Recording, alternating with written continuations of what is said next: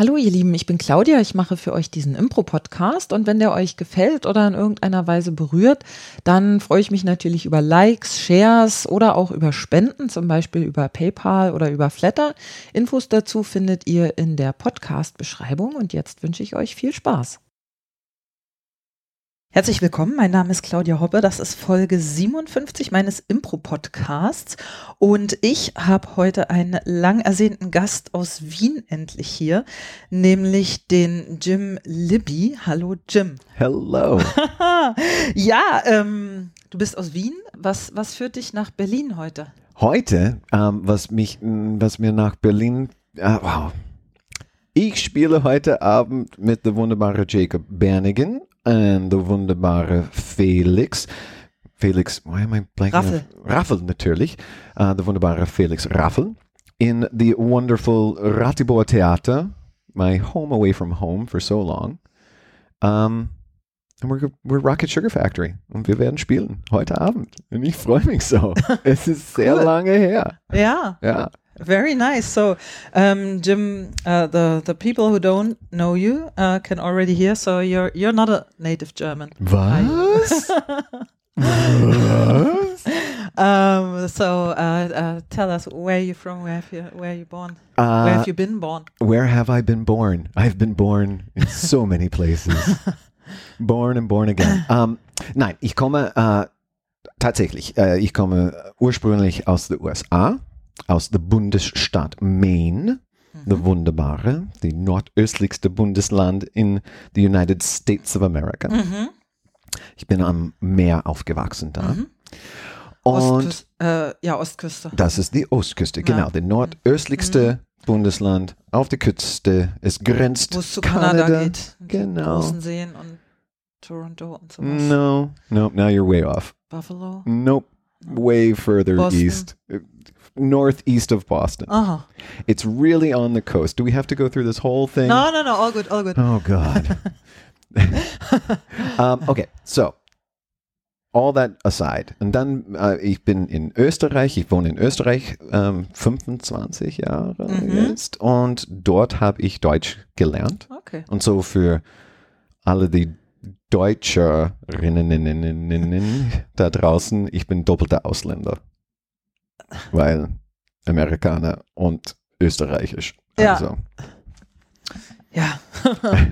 ja, so what what brought you to Vienna? Was, was Flugzeug. hat dich nach Wien geführt? Ja, aber es, uh, what, what what was the purpose? Ja. there? so, um, die einzige Grund, warum, let's do it this way. I came for love. Mhm. Frag mich, warum ich geblieben bin. Ja, so why did you stay? Schnitzel. Okay. Weil Liebe geht weg, aber Schnitzel kann man an jeder Eck finden. Aha, also du bist tatsächlich wegen der Liebe nach, nach Wien gezogen. Absolut. Krass. Echt krass. Und ähm, was äh, du bist ja, du bist ja Impro-Spieler, wissen wahrscheinlich auch die meisten, die uns zuhören. Ähm, hast du das schon immer gemacht oder was ist so dein ursprünglicher Background? Wo, wo kommst du her? ja, so um, ich habe in die Staaten ähm, Theater gemacht und ich habe äh, Scripted, Scripted Theater. Mhm. ähm, I did herkömmliches Theater. Mhm. Äh, und ich habe improvisiert, ohne zu wissen, dass es Impro war. So zum Beispiel, äh, ich habe meine eigene Produktionsfirma damals gehabt und wir haben ähm, Stücke gespielt und Kurzfilme äh, produziert. Und eine der Shows, das ich gemacht habe, es war drei kurze Geschichten, so 20, 30 Minuten lang, drei so kurze Geschichten. Und wir haben Umbauen gehabt. Und der Umbau zwischen der zweiten und dritte Geschichte war ein bisschen länger. Und ich habe gesagt, okay, ähm, dann ihr zwei wird vorne rausgehen und etwas von der Zeitung lesen und äh, vielleicht von der, okay, let's just take the Haupt, the, the front page, was auch immer diese Schlagzeile ist und dann ihr redet darüber. I didn't know that that was improvisation. Mhm. Ähm, ich habe meine Gitarre auf der Straße gespielt und ich habe eine Schild gehabt, das sagte, give me a subject and a style of music, and I'll write a song for you. Wow. I didn't know that that was improvisation. so you play guitar? Sort of. um, I'm an actor that wants to be a guitarist. okay, That's I see. Very different from a guitarist. you know, um, I'm an actor who can play guitar rather than a guitarist that can act. Um, but when I came to Vienna, then that's when I realized, oh, okay, all this stuff that I'd been doing has a name and there's all these super kluge Leute, die darüber ges geschrieben und gesprochen und wir arbeiten dran und das war cool. Ja. Und das, das ist, wenn, so, so das erste Mal, dass ich tatsächlich Impro gemacht habe, wie wir Impro kennen, war in 97, 98 oder so. Okay, wow, also 87. schon, schon äh, eine Weile her. Du hast gesagt, äh, ja, vor 25 Jahren bist du nach Vienna gekommen, also ja, 97 dann. Genau, genau. So äh, meine Theatercompany ähm, in Wien, The English Lovers, wir zelebrieren unsere 25. Geburtstag am 31. Oktober Wow. 2022. Aha, aha, okay. Und äh, sag mal, du hast gesagt, äh, you're an actor, so ähm, hast du, also bist du richtig also, jetzt ausgebildeter Actor sozusagen, so mit Schauspielschule und Kram? Nein, auch da bin ich ein bisschen andersrum gegangen. Aha. Ich habe in der Schule sehr viel Theater gemacht und ich habe das Glück gehabt, wo ich aufgewachsen bin, in Maine. Maine ist einer dieser End of the World Places und Mhm. es zieht Artists und Freaks und Weirdos an und wahnsinnig coole Leute. Einfach Garden weil. State, oder? Ist das nicht ein Film? Garden State? Spielt der nicht in Maine? No, that's Okay. New Jersey. Ach, fuck. Okay. Yeah. Sorry. You're doing fine I like that you keep trying. um, and Maine, no, Maine is actually called Vacation Land. Okay. That's right. So, um, und ich habe das Glück gehabt, äh, wahnsinnig viele coole Leute um mich gehabt zu haben. Ähm, in Highschool zum Beispiel, der, der Mann, der für mich der erste wirklich mm, tragende Theaterperson war, äh, P. Michael Burgoyne, was just a wonderful educator and uh, a wonderful performer and er hat wahnsinnig viel er hat, er hat einen großen Eindruck auf mich gelassen. Und dann gleich nach der Schule, so zum Beispiel. God, I'm terrible about telling stories today. I'm so sorry. No worries. I can cut it and mix and match so Make that me sound good. sounds perfect. Claudia, please. so here's the classic story that I always tell. Ähm, ich habe Theater gemacht durch die Schule und damals aber, ich wusste, als ich ein Freshman in High School war, ich wusste, dass ich Physiker werden würde. Oh, interesting. Um, that was my thing. I was going to become a physicist and I was going to do that. Uh, und fast zum Tag genau gleichzeitig passiert großer Streit mit der Hauptprofessor für Wissenschaft auf meiner Schule. Um, und gleichzeitig, ich war der einzige von meinem Jahrgang von 450 Studenten, die aufgenommen war in die Theaterprogramm. Und bis Ende dieses Jahres war ich dann Präsident die, äh, der Theaterverein. Theater. Okay. Um, ich wüsste, that's what I'm going to do for the rest of my life. Okay. Und dann es war äh, lustig, weil Jahre später, ich bin draufgekommen, viele von den Sachen, das mich von Physik fasziniert hat, ist genau das gleiche, was in meiner Arbeit jetzt ist. Das, Like what? Well, das Auseinandernehmen von Sachen und schauen, ähm, was passiert, wenn wir diese Elementen und diese Elementen zusammenbringen und was ist die Emergenz, die von daraus kommt. Ähm, ich habe irgendwann mal mit meinem verrücktes Deutsch gesagt, ich bin Gewissenschaftler. Mm, nice. Which isn't real, but I love this word. Yeah, the word is really nice. I ich bin agree. Gewissenschaftler Ja. geworden. Nice one. Ja. Schön. Und wie ging es dann weiter nach der Schule? Uh, well, it was crazy. See, ich bin 19 Jahre alt. Ich spiele in einer Produktion von Christopher Durang, amerikanischer Autor. Uh, diese Show ist in zwei Heften. In der ersten Hefte ist eine wunderschöne Piece, heißt uh, The Actor's Nightmare. In der zweiten Hefte ist Sister Mary Ignatius Explains It All to You. Der zweite Hefte, Sister Mary Ignatius, ist fast ein Monolog für 40 Minuten und dann ist ein Stück, die dran gehängt ist. Und bei der Premiere, die Dame, die Sister Mary gespielt hat, hat einen Herzinfarkt. Und es war, es war äh, verrückt und, und glücklicherweise ist sie heil davon äh, gekommen, aber ein paar Jahre danach, äh, ein paar Jahre, ein paar Monate danach sollte die Schule anfangen und sie hat gemeint, sie ist noch nicht bereit zurück in die Schule. She's teaching theater at a high school in Maine. Und sie fragte Jim, würdest du das für mich machen? Mm.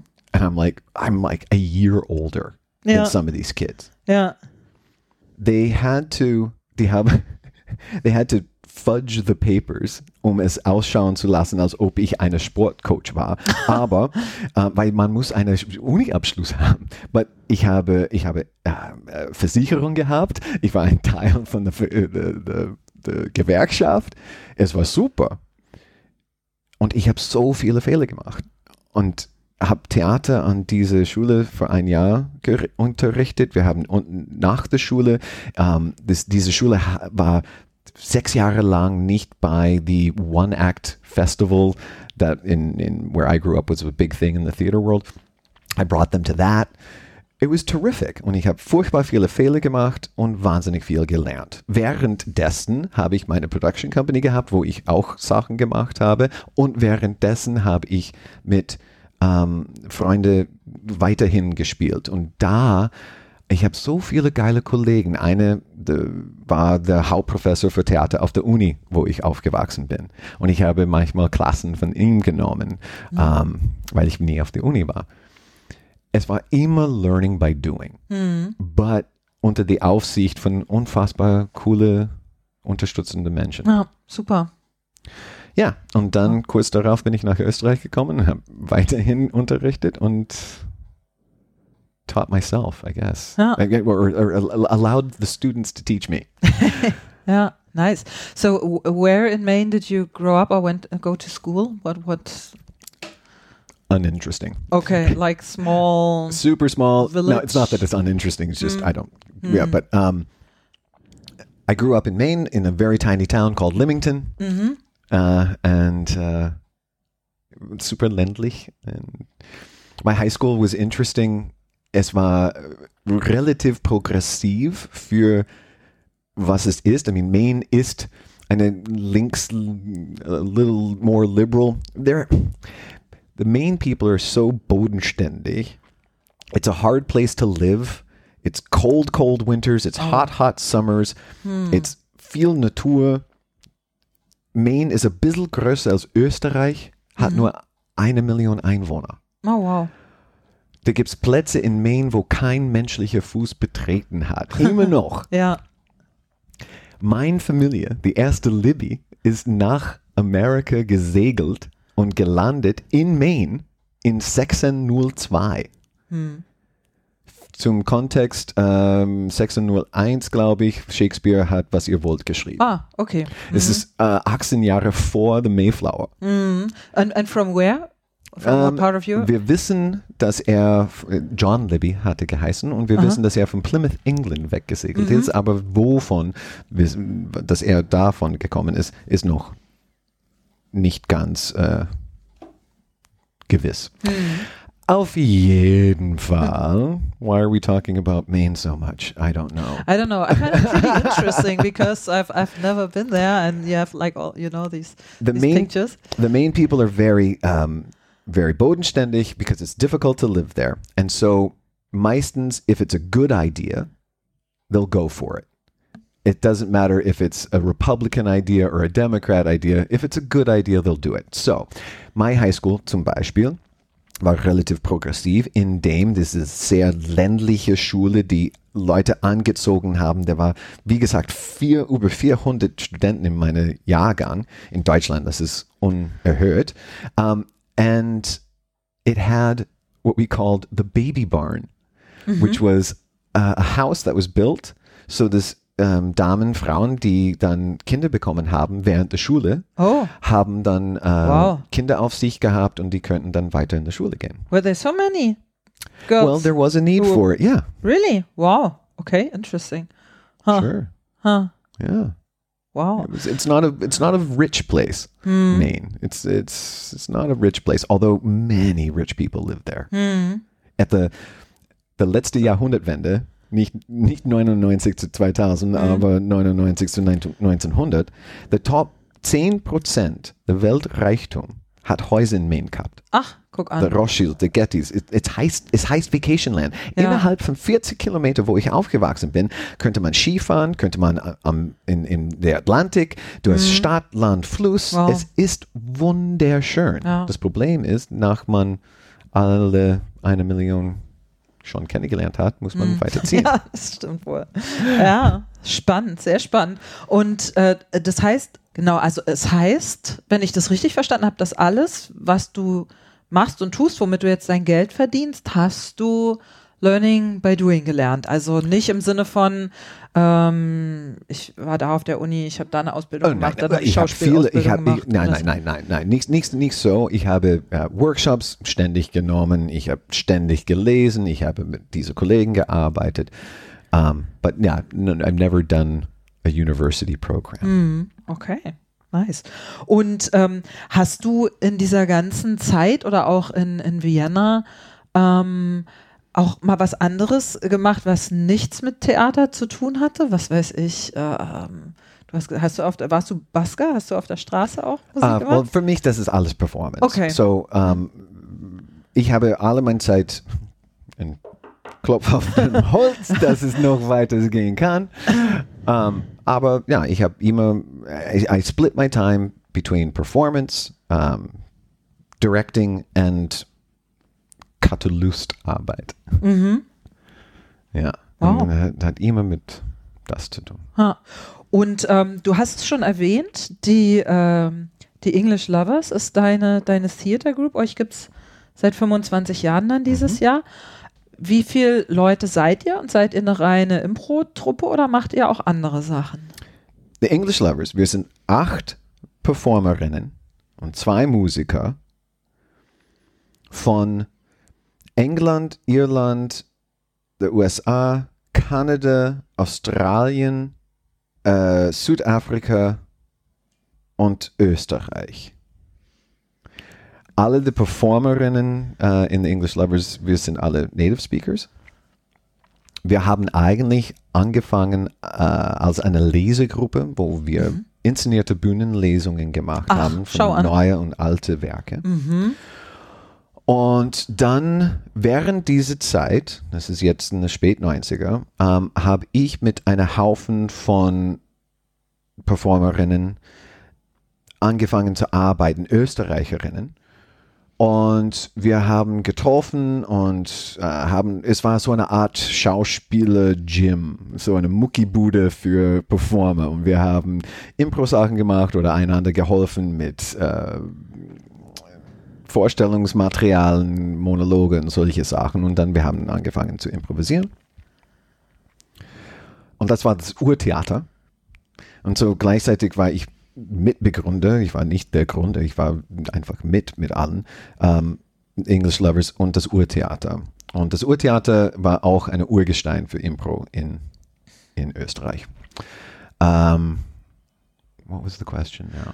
Um, how many people are you and what do you Eight do and besides two. improv? What, was, what did we do? Right, where was I going? Okay. Yeah, you were you had like you. these uh, Lesungen. Ja, so, wir haben angefangen mit ähm, inszenierten Bühnenlesungen, aber während dieser Zeit habe ich auch mit diesen anderen Leuten gearbeitet.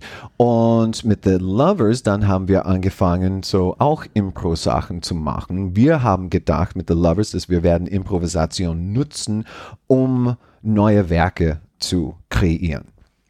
Und zu diesen Zwecke, wir haben Leute von Second City eingeladen, weil zu dieser Zeit, there war eine Touring Company von Second City in Chicago, die jedes Jahr nach Wien gekommen ist, um zu spielen. Und eines Jahr war die da und wir haben angerufen und die sind zu uns gekommen und ähm, unsere erste um, Impro-Trainer in dem Sinn war TJ Jagodowski um, the, from TJ and Dave of the Second City before er TJ Jagodowski war. I mean, it's just, he was the guy in this touring company.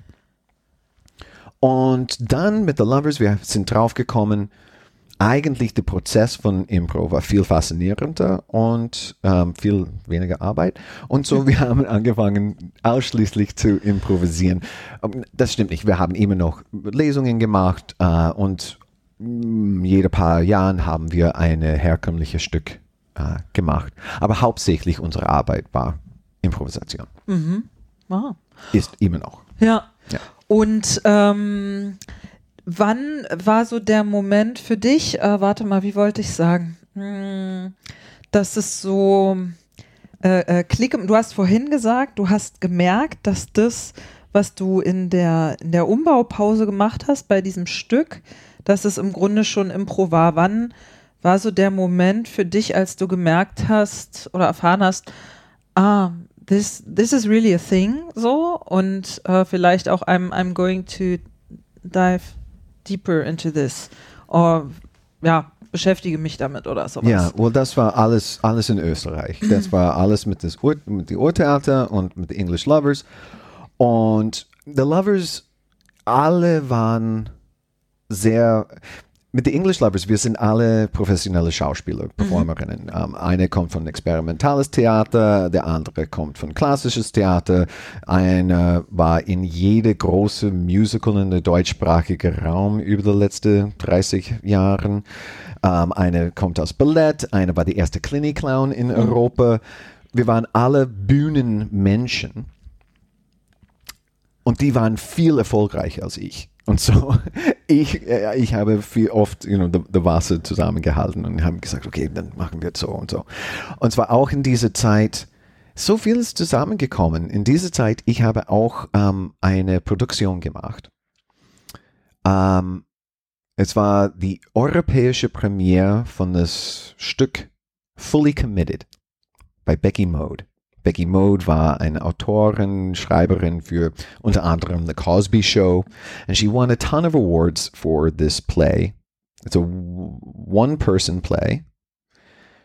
90 Minuten, 40 Figuren, ein Schauspieler. Und ich habe diese die europäische Premiere von dieser Produktion gemacht. But the production company fucked shit up and lost the rights to it. Und ich bin drauf gekommen, dass egal wie viel von mir in diese Ding gesteckt hat, I was still a hired hand. In dieser Zeit, ich habe eine Impro-Format entwickelt, heißt Blind Dates. Wo zwei Schauspieler kommen auf die Bühne, der eine, well, eine kommt auf die Bühne, macht eine äh, Figuren äh, mit dem Publikum, eine Uta Hagen-esque Figurenbeschreibung von Liebe und Hesse und äh, Ängste und Hoffnungen. Und dann dieser Schauspieler geht weg, der nächste kommt raus, macht das gleiche Ding und dann diese zwei Leute, die voneinander nichts wissen, werden zusammengewürfelt in einem Location. Und I love this show. I loved playing it with my colleagues. I loved um, doing it uh, refining it. And it was something that was mine from beginning to end that I didn't have to share with anybody, or I could share only with the people that I wanted to share it with. Auch in dieser Zeit, ein junger Mann heißt Jacob Banigan, ist nach Österreich gezogen, auch für die Liebe. Und er, er, er, er hat ein Kind am Weg und he needed work. And I had met Jacob uh, Jahre davor in Atlanta bei um, uh, Dad's Garage and a World Domination Festival. I'm going to say 99 or 2000, somewhere around there. Ich war da mit Verena Lohner, Hm. Manuel Wolf, der jetzt uh, Comedian ist, Stand-up Comedian ist. I'm going to go back. Anyway, Hm. I met Jacob years. Ich habe ich hab Jacob getroffen dann Jahre davor in Atlanta zum ersten Mal und dann ähm, bei unserem ersten Festival in Wien. Wir haben ähm, Rapid Fire von, von äh, Edmonton, Canada eingeladen. Und so I knew Jacob. Er war neu in Österreich, er hat ein Kind am Weg und ich habe gesagt, Jacob, come on, I'm going to help you get some work. Und so ich habe ihn mit mir ähm, auf Tour mit Blind Dates gebracht. Und aus Blind Dates ist our Duo Rocket Sugar Factory Mhm. geworden, because damals mit Blind Dates, ich, wir waren auf Tour mit den zwei Spiele und dann wir haben eine Licht und Musiker immer mitgebracht und vier Leute zu organisieren ist immer noch schwierig und wir wollten etwas, wo zum Beispiel eines Tages kriege ich ein SMS von Jacob. Sei in Nürnberg am Donnerstag. So, I thought, okay, I'm going to try this. I didn't write him back. Or maybe I just said, okay. Und dann am Donnerstag, ich bin in einen Zug eingestiegen. Ich bin in Nürnberg ausgestiegen. Nebenan der Bahnhof war eine Tourism äh, Info Center. Ich bin dort hingegangen und habe gefragt, ob die so eine Zeitung für Unterhaltung, you know, what's happening in the Mhm, Stadt, ja, ja, the so Stadtmagazin. Stadtmagazin Mhm, or so. I said, yeah. And I'm looking through it. And she, the woman behind the desk says, was, such, was suchen Sie? I said, "Uh, me- meine Show.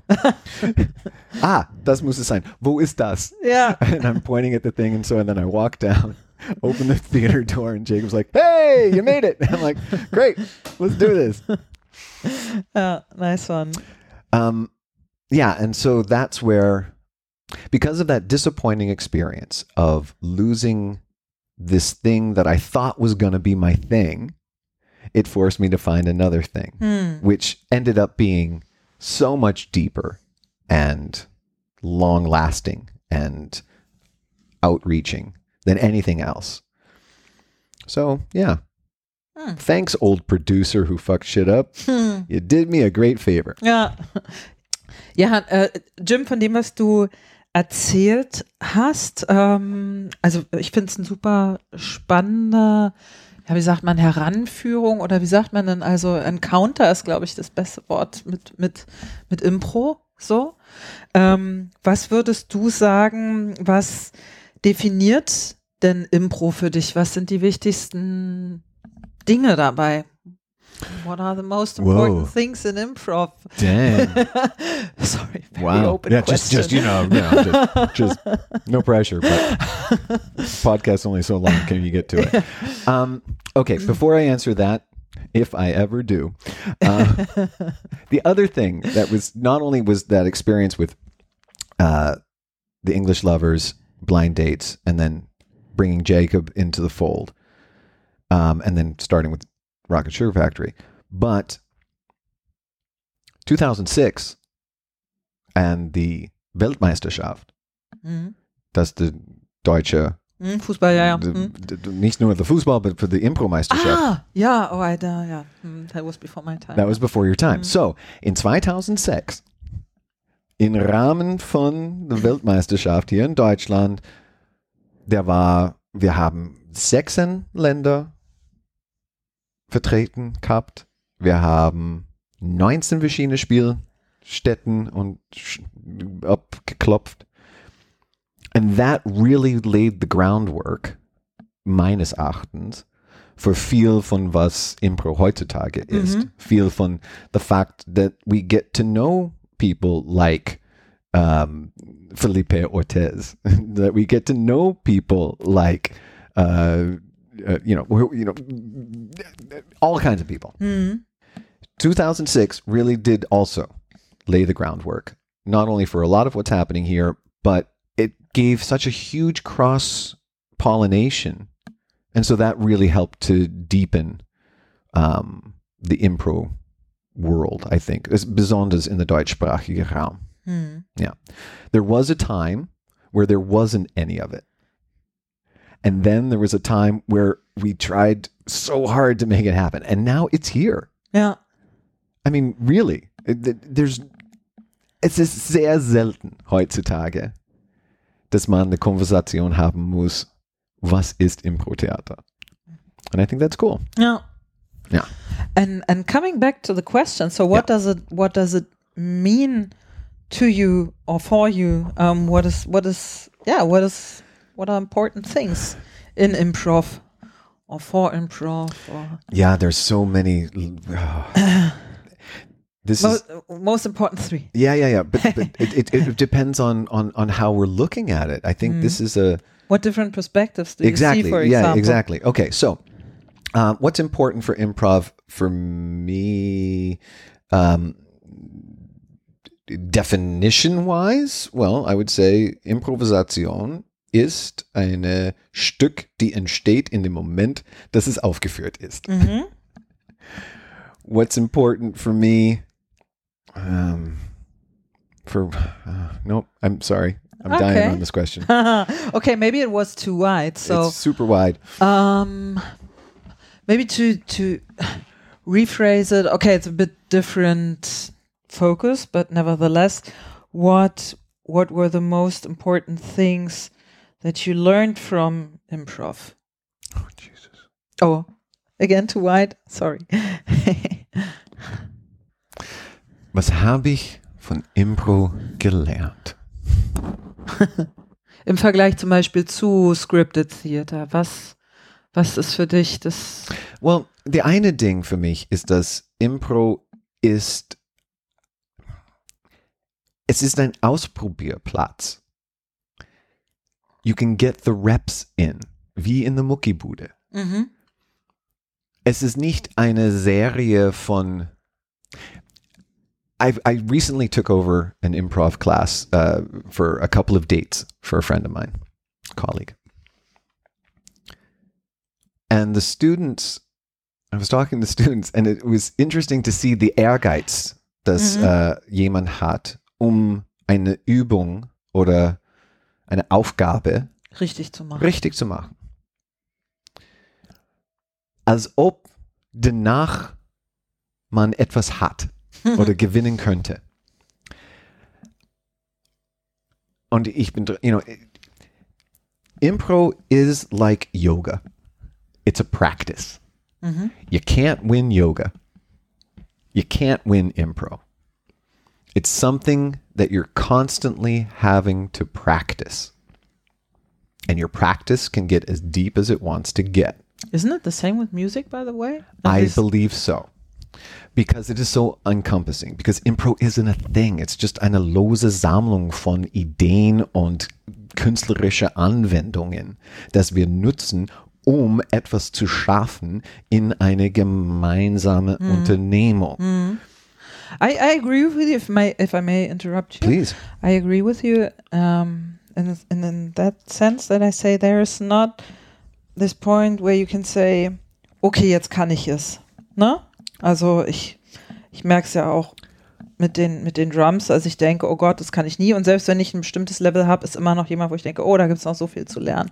Und ich denke, es ist ähm, es ist das Gleiche mit ähm, mit Impro und trotz alledem gibt es ja diesen Trend. Ähm, ich habe es selber noch nicht besucht, aber ähm, es gibt diesen Trend Masterclasses, Zertifikate, bliblablub, all diese Dinge. Es wird überlegt, irgendwelche anderen Zertifizierungen zu machen.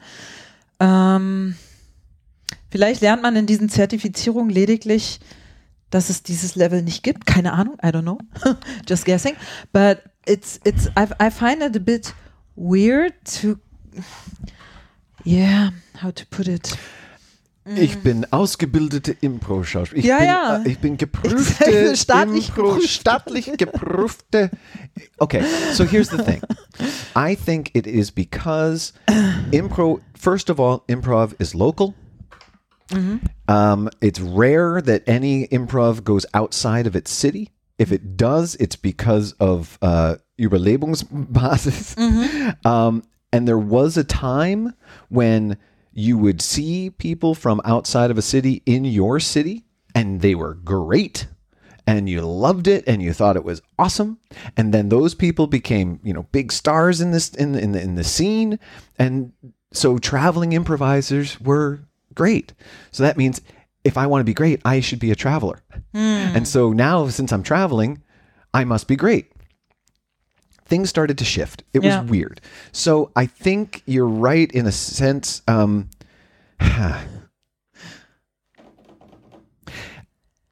back in the day, improv is unfortunately still The one bad thing that's happening is that improv is still painted with one brush. It is an edifice. It's a, a, a, A what? Not not. That's the wrong word. Cut that out. um, it is seen as a monolith, as one thing. Uh huh. Uh huh. So, you remember the conversations mit jemand, ah ja, Impro-Theater, das habe ich schon mal gesehen. Das muss ich nicht wiedersehen. Now, I can totally understand somebody who says that. But, of course, gleichzeitig, es ist ridiculous. It's like saying, ah ja, Ölmalerei, das habe ich mal gesehen. Muss ich nicht wiedersehen. Although I have to admit, those uh, Schinken that you have in certain museums, I personally I've seen a couple of those. I, I, I don't have to see more. You know what You're I mean? not helping my point, Claudia. Yeah, right I now. Let know, me get I'm through very- my point, and then you can tear me Okay. apart. God damn it. Yeah, sorry. Going to my cut point is yeah, my point is so um improv gets painted as a monolith with one brush which is ridiculous. However how can you prove to somebody that you are better than somebody else? If you go and see hamlet in bad klein kleckersdorf with the amateurgruppe von bad klein kleckersdorf you know it's going to be okay. It's going to be fine. But you would never compare it to something that's in the Burgtheater. So, because improv doesn't have a Burgtheater, everyone's trying to find a way to build their own Burgtheater, metaphorically. So that's why we want to have, you know what? We should do the thing like in, in Italy, where uh, it's a, it's a, it, it's one union, right? Oh no, we'll have a, we'll have a, a, a Gewerkschaft for Impro-Spieler, and then you know, then you have to get. Where does that? How does that? It doesn't. It doesn't. Roland Trescher used to say, "The cream will rise to the top." And then Roland Trescher would often say, God damn it, where's the cream? um, I think it will always be this way because improv gets seen differently for some reason. I love the idea of improv, especially in the German speaking world. And I'm, the English speaking world is a different setup. In the deutschsprachige Raum, here's my thing. In the deutschsprachige Raum, ich glaube, Improv, Impro-Gruppen sind wie Bands.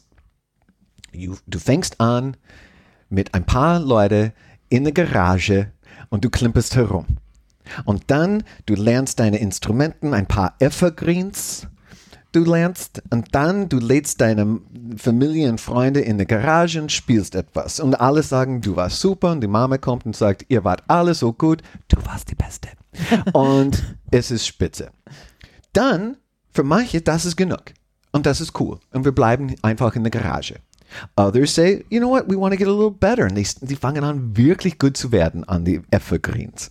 In Impro, the Evergreens are the games, right? Mm. And so they're really good at these games and they get slick and polished and fancy and they, they become like a wedding band.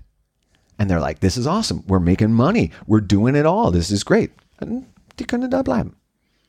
Anderen sagen, okay, na, wir, waren, wir werden ein bisschen weitergehen. Wir, wir, wir kennen uns aus mit den Evergreens. Jetzt, wir kennen unsere Instrumenten. Wir können anfangen, unsere eigene Musik zu spielen. Und dann, die schreiben ihre erste Platte.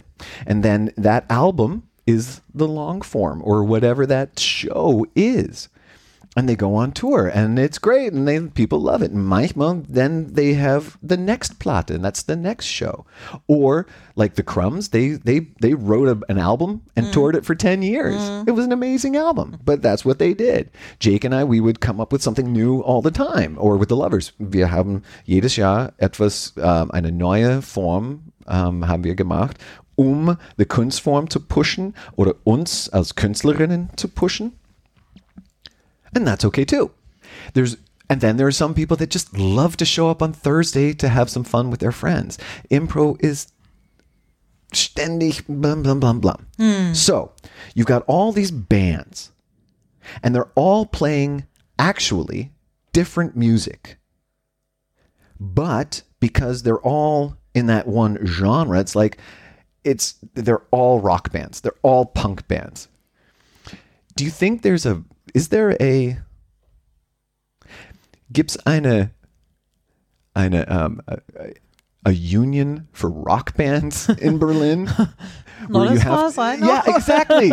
exactly. You, you get together, you do your thing. You can't control that, but you can get better.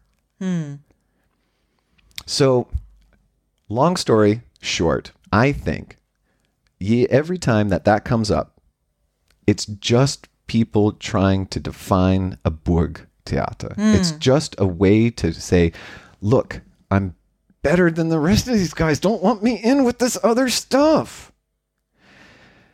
And I don't know, maybe I'm too old, but I don't think that'll ever happen. How old are you, by the way, Jim? You know, the Berlin sky is so gray today. yeah.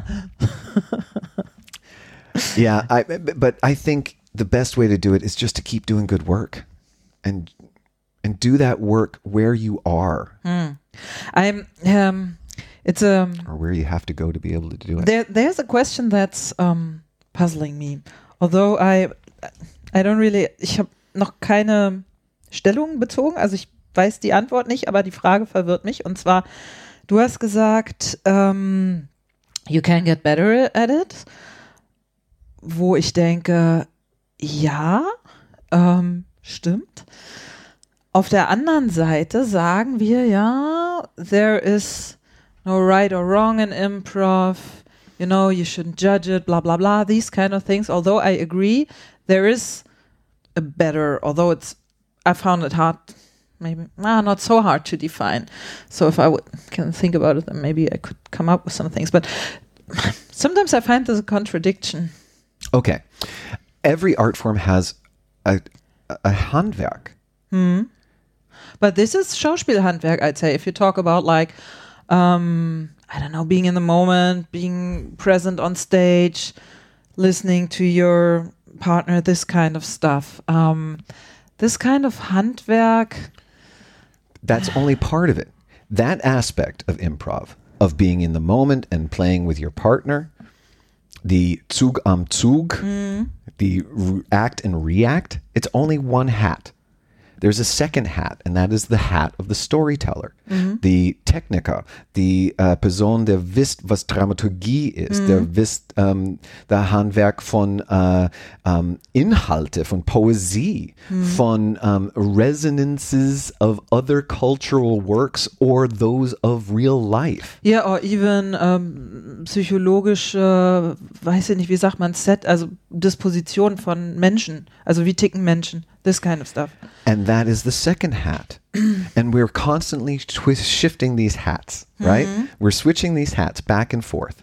And in the best case, we're switching them so fast that they become quantum and sit on top of our head vibrating. And that is what I think of as the flow state when you're it's just all coming along. Unfortunately, that doesn't happen very often and mostly we're kind of switching back mm. and forth. Mm.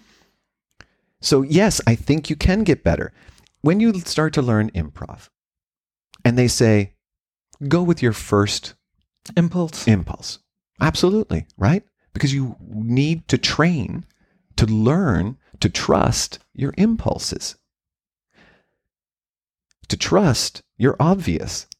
To trust your muse. But it doesn't mean that you can't get that first impulse better. If we learn how stories work, if we learn how things that make a character sympathisch, well, when I first start, I don't know those things. But now I know those things, and now I have more readily available to me ideas that I can use. That I can take what's in my heart and in my brain, bring it out here, hmm. and explore with it. And every time I get a chance to do that in the rehearsal room, that's the Muckibude. That's where you get your reps in. That's where you can try it, explore it, and then go, ah, that works, or ah, that doesn't work. And whether it works or it doesn't work, we throw it away. Yeah. Next. Because it's just the rep, it's just the try. Yeah, I, I really like your picture um, metaphor with the with the hats. You know, with the two hats. I think that's uh, That's a good one. Um, and with the second head, speaking about that, um, I mean, one thing is, I think all of us bring some of these structures, ideas, Menschenkenntnis, blah, blah, to the stage or to the improv or whatever. And also, I guess, or what do you think? Can you train it like passive? Like if you watch movies, read stories, familiarize yourself with this kind of stuff? Absolutely. Of course you can. Of course you can. And I think you should bring to the table whatever it is that you already have. Mm. Um, we were just talking about this last night. Randy Dixon, Randy, who was also a huge influence, uh, not only on the world of improv, but on me personally. Um, Randy used to say, have another hobby. Mm. you know, re- do something else. You know, bring some. You know, ha- you know. So if you have a love of the Beatles and know everything about the Beatles, then use that knowledge in your thing. Of course, you can learn to make it better. When you start to learn about um, story structure, the monomyth, uh, the hero's journey, Mm. and you start to see how it gets used in American movies. And then I say to you, pause the movie when you think the call to adventure has happened. Mm. It's going to be 20 minutes in, Mm. almost every time. Yeah. Almost every time. And once you've seen through that matrix, you go, oh, okay, I get it now. Okay, so everything before that, that's what that was all about. Okay. And of course, you can get better at it. You have to become better at it because otherwise, why are people paying you to see it? Mm. Wir sind alle natürliche Geschichtenerzählerinnen. Das ist, wie wir als Menschen diese Chaos, das wir Leben nennen, in irgendeine Form bringen, dass wir es kommunizieren können. Mm. Wir nützen jedes Mal ganz ultra super deluxe dramaturgische Wendungen und Techniken in unsere Geschichten erzählen, nur wenn wir erzählen von wie Mama die Pancakes damals gemacht hat. Wir sind Fische im Wasser von Geschichten erzählen.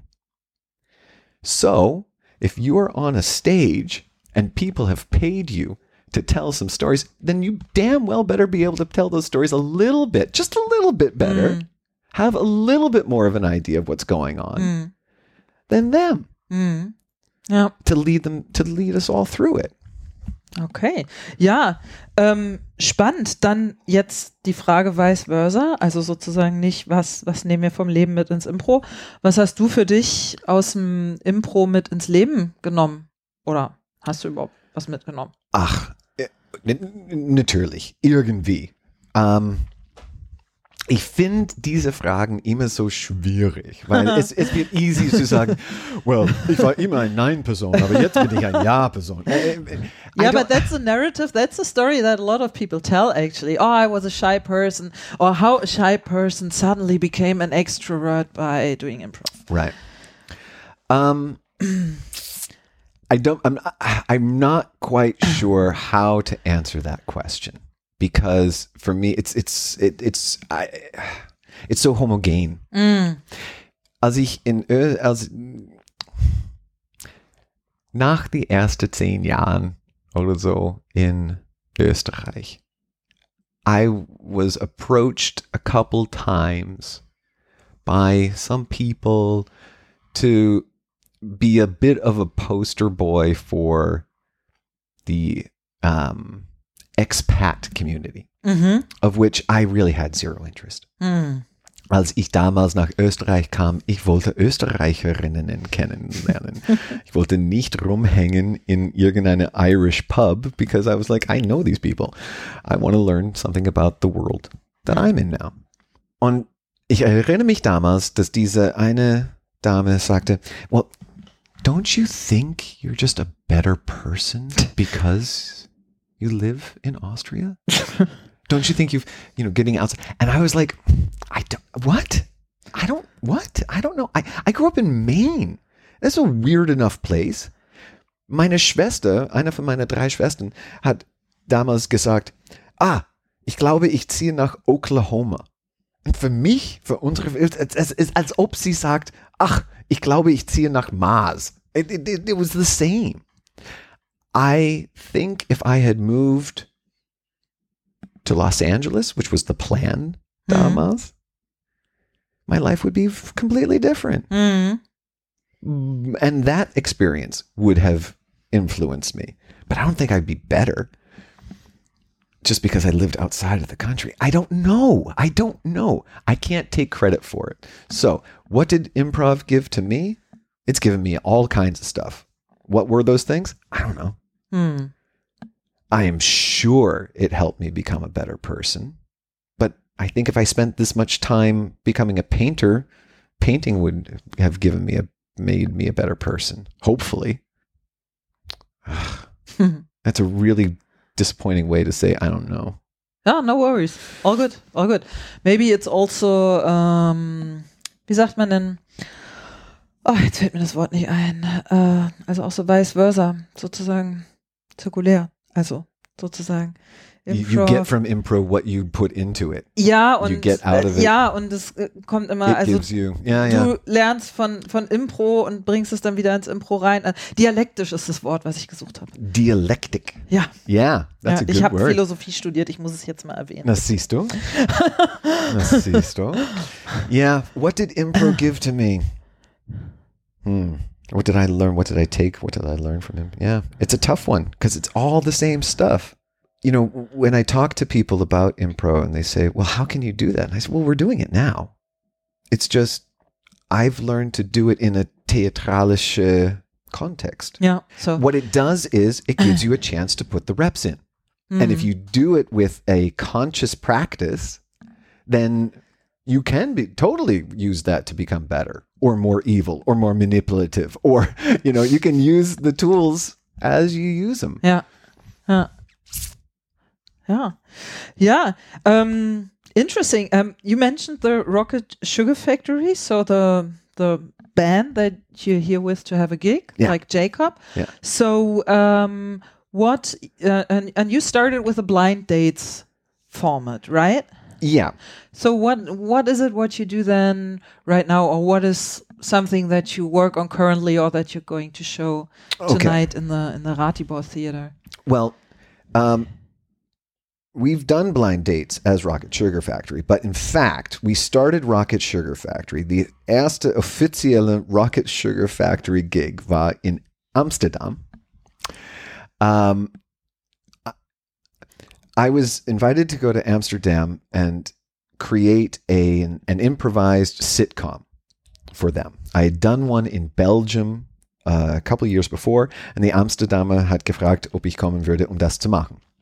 And Jacob uh, was with me, and we were gonna do this thing, but then um, we just they said, "Well, we- we'd love it if you two would play in the second half."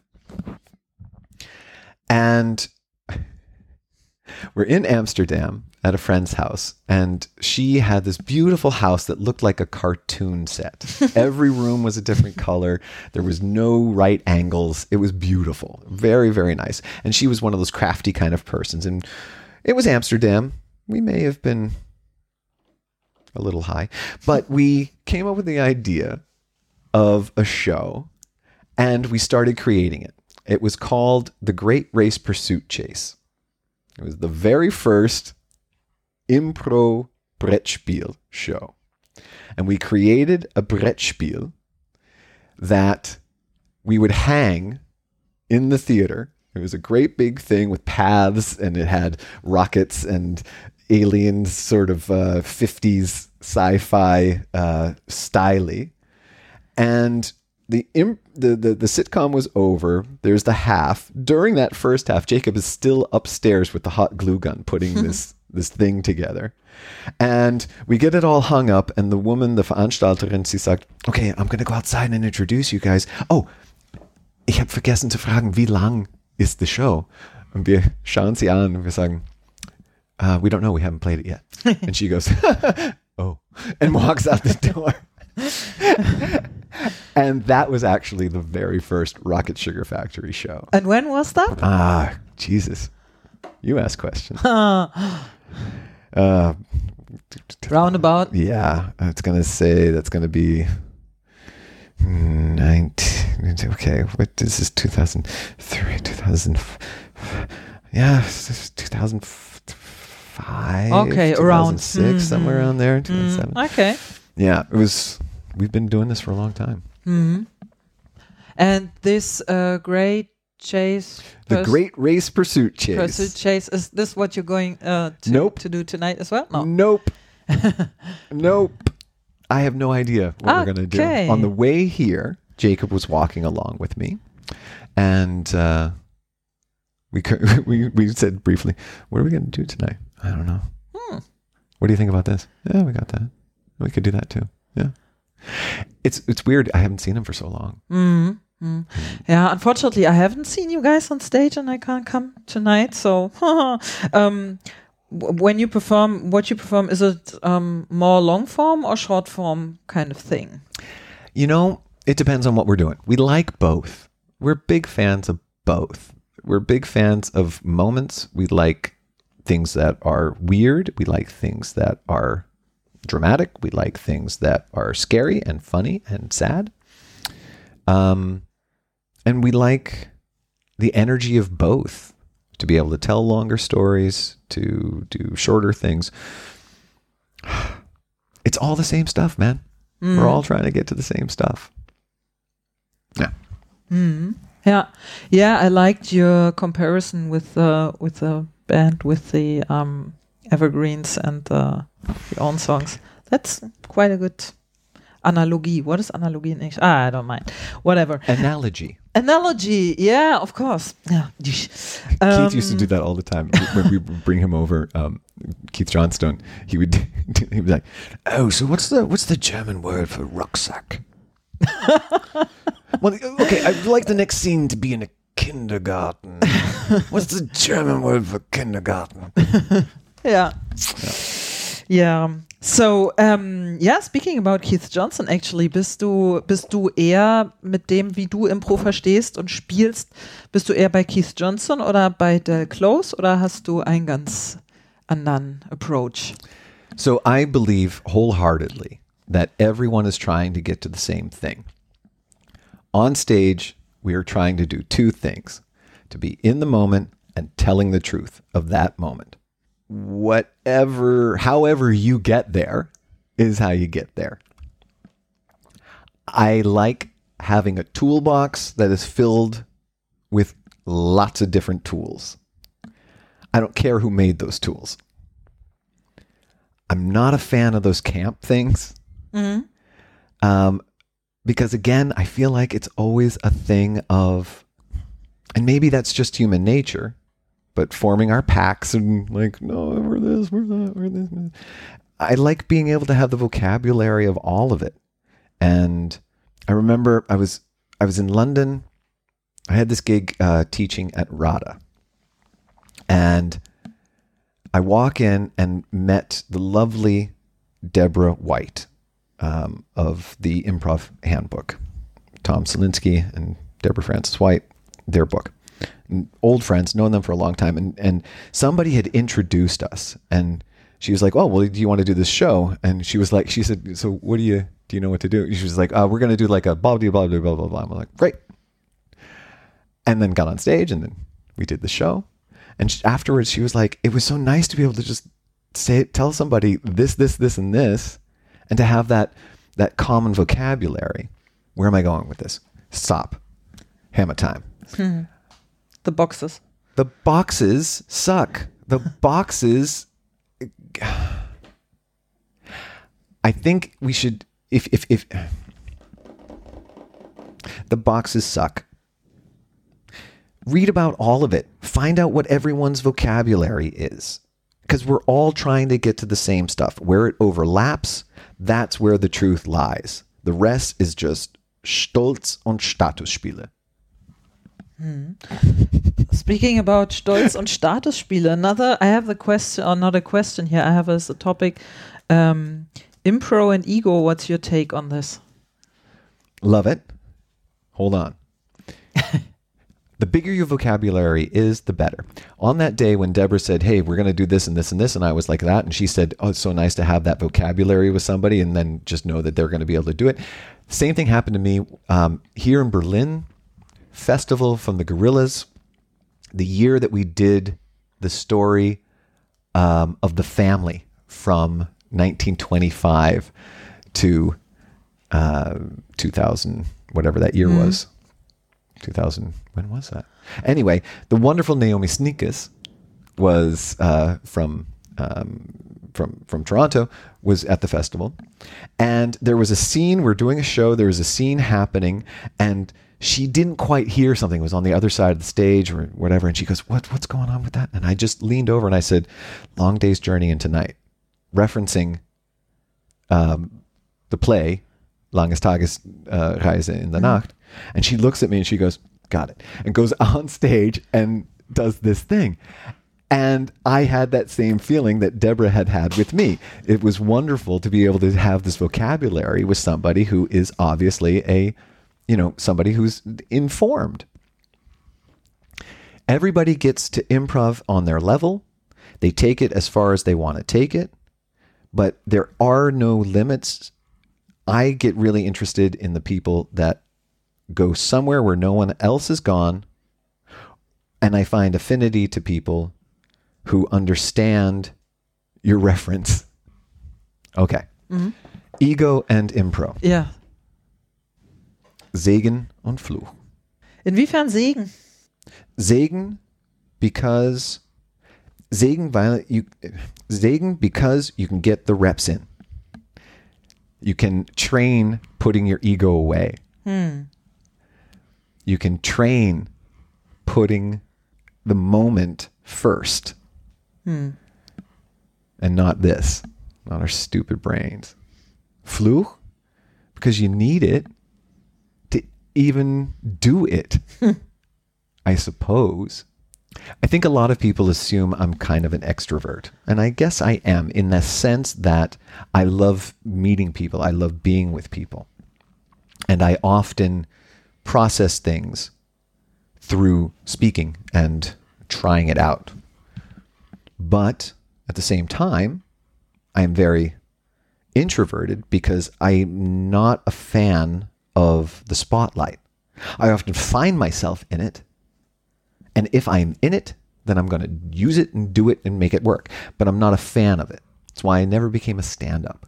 I like collaboration, I love it. The things that can happen when you take this bit and this bit, and whatever comes out is bigger than the sum of its parts, is fascinating to me. Hmm. That am against. Do you need an ego to get onto stage? Eh, Maybe. Probably. Oh, I guess you do. I think probably you'll know better than me. Hmm. I just knew that when I started doing theater when I was a kid, it was something that somebody said, "Hey, you were good at that." And maybe that's the thing I've been chasing still. Hmm. Is that I love this and I'm good at it and I can get better at it. Somewhere along the line I lost I didn't need the outside anymore. I knew when it was good or not. You don't need the the adulation or that's not the word I'm looking for. Man, m- Applaus oder was mm. meinst du? na, Zuspruch. ja, ja, ja, mm. man braucht nicht die, die Bestätigung von mm. außen. Die Bestätigung kann, kam, kam sehr viel mehr von innen. Ja, so, Impro, und- Impro and Ego, Segen und Fluch. Ja, spannend. Hm. Und ähm, was würdest du sagen? Wir haben ja schon ein bisschen drüber gesprochen, so Thema Burgtheater und so, dass jeder seins versucht zu bauen. Ähm, wie hat sich Impro in deiner Wahrnehmung verändert in den letzten 25 Jahren, seit du ja, in Wien bist? Und das sozusagen bewusst machst, sage ich mal so. Also sowohl in Deutschland als auch vielleicht in Österreich oder auch global.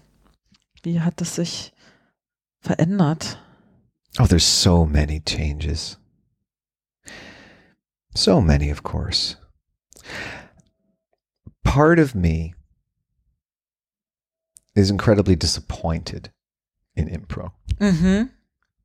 Warum? because I thought it could be different. Uh-huh. There was a, Different in to, to to what? there was a time where I mean and I it's incredible actually. There war eine Zeit lang, wo als Improvisateur I had the chance to feel like a jazz musician from the 50s.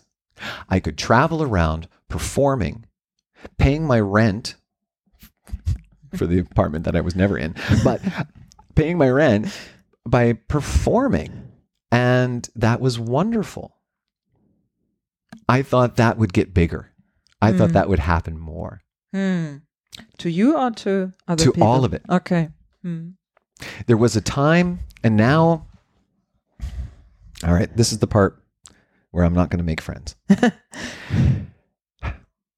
so there was a time, and right now, there in every German speaking city, there is at least one improv group that has been around for at least 10 years.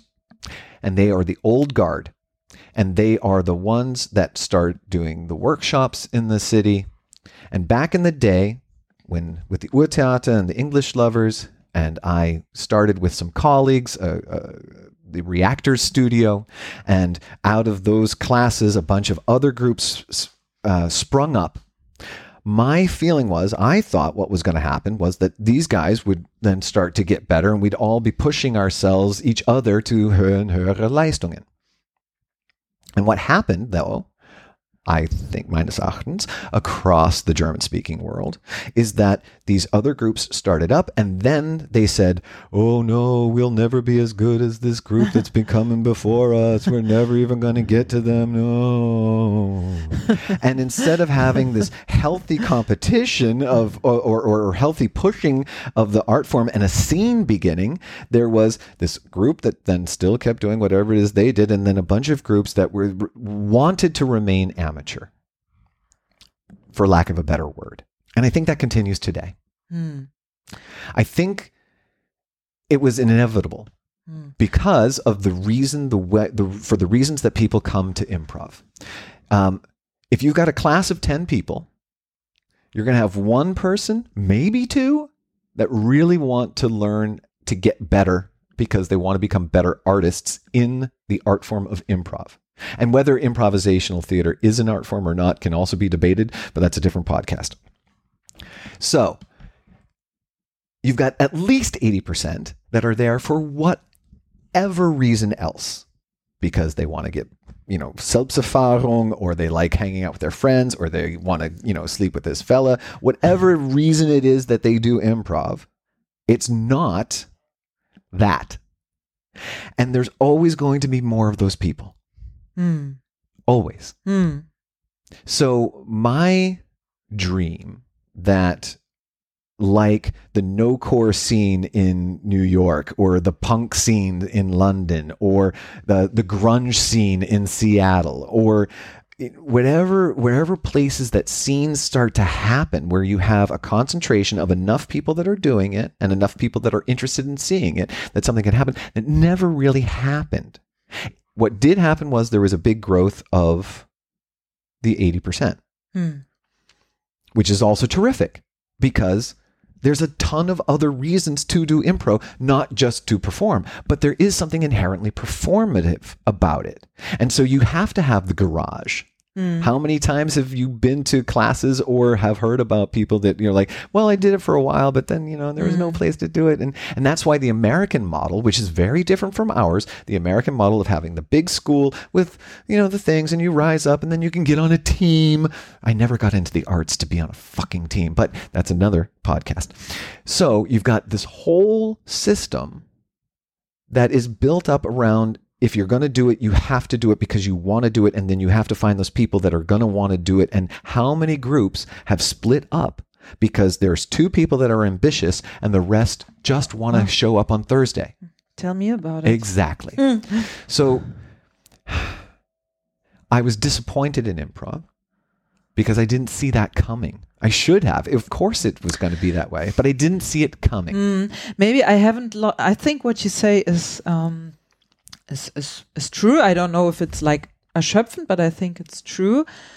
And still, maybe, maybe it needs a bit more time. You know, maybe it's like a biotop because I, I was just thinking, I don't want to mention a name, but I was just thinking of a group who said like, you know, this ah we will never be as good as them maybe at some point there is something like a consolidation or i don't know how you want to call it so where you just say ah oh, these guys yeah they're there but i don't care so we have we have our own bubble here and we do what we like and maybe this is like the creative cell if i stop looking at oh i think it looks like this I think it looks like this. I'm going to have to write this down. So this is uh, mm-hmm. you're inspiring me right now. So when we begin, there's nothing, right?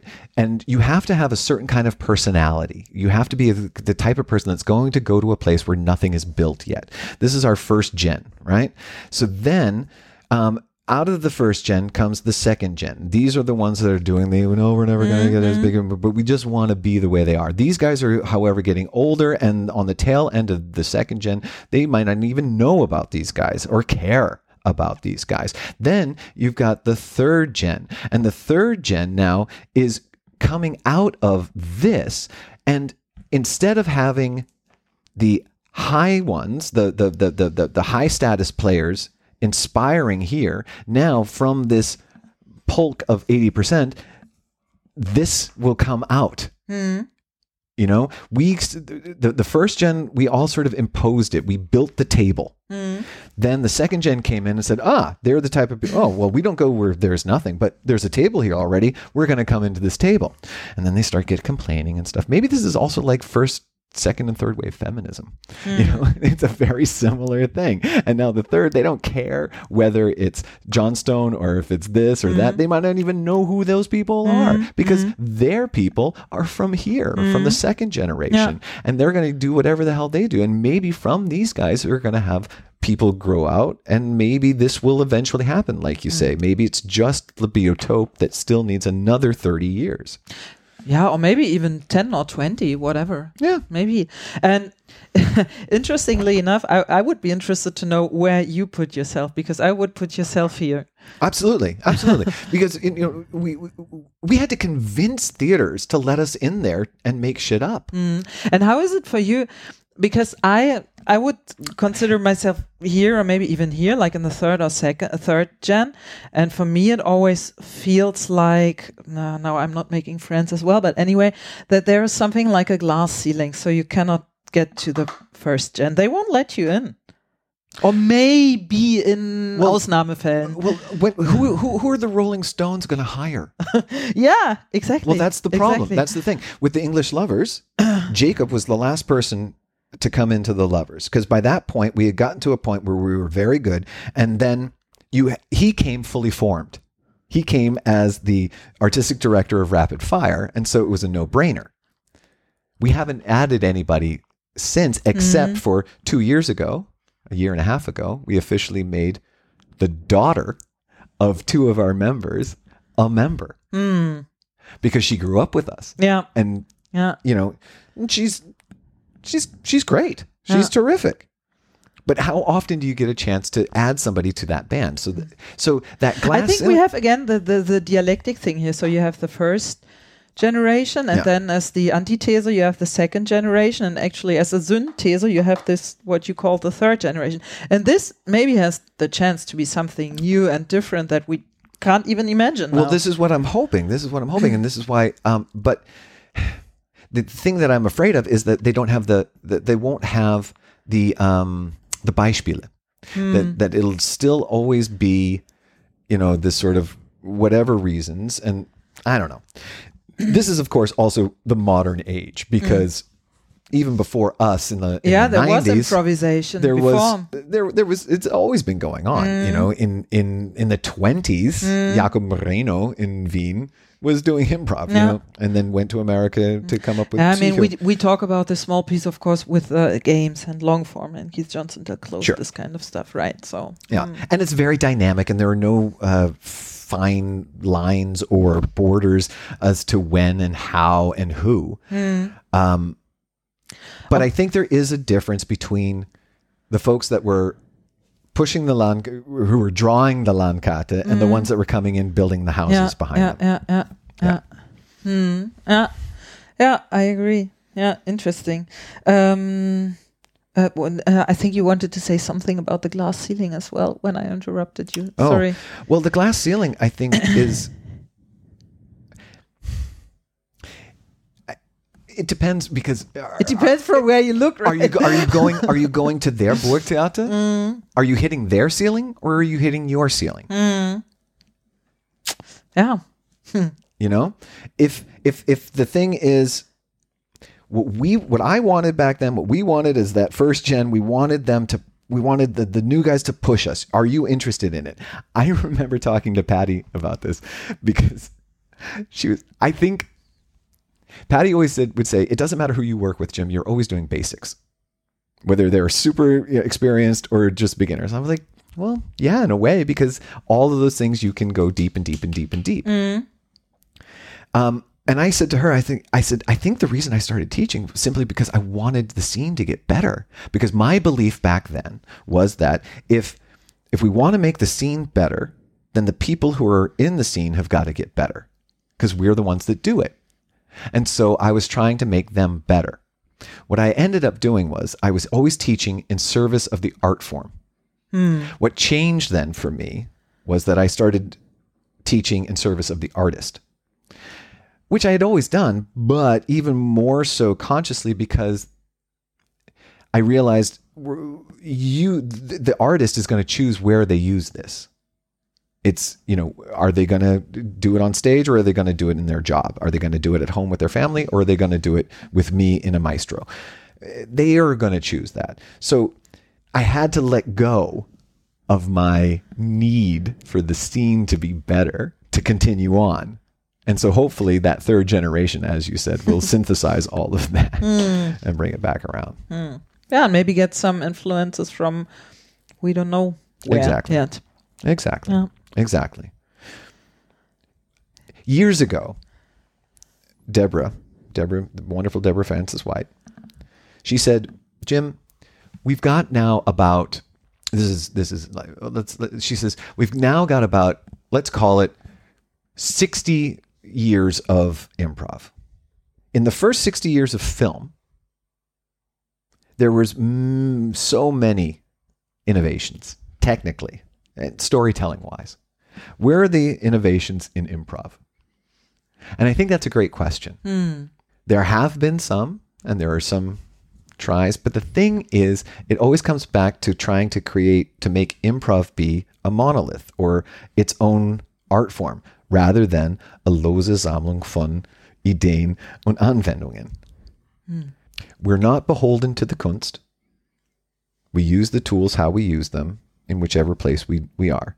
There was a time when I was younger and I would be a little, you know, I'd get upset with those Chicago types, you know, that were only using improv as the stepping stone to become famous and do something bigger.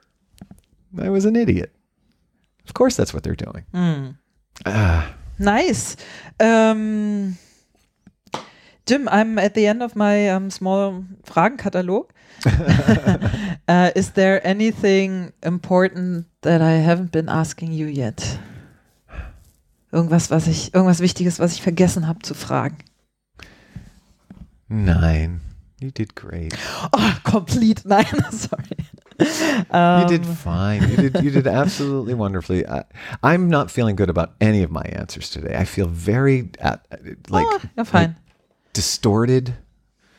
No worries. The air is pretty bad already, so maybe we can use this as an excuse as well. Yeah, yeah.